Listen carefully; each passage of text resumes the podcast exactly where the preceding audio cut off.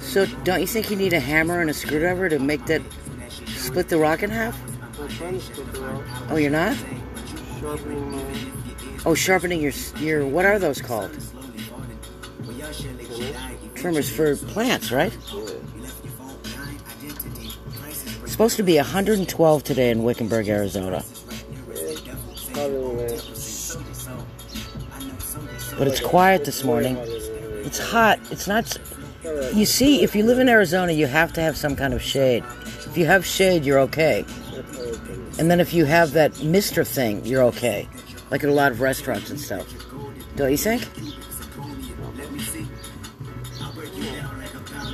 So, did I tell you that Did I tell you that Coco Chanel defines freedom as the ability to think for yourself?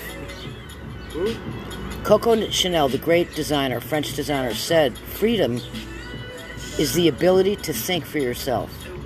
That's so true, don't you think? I do.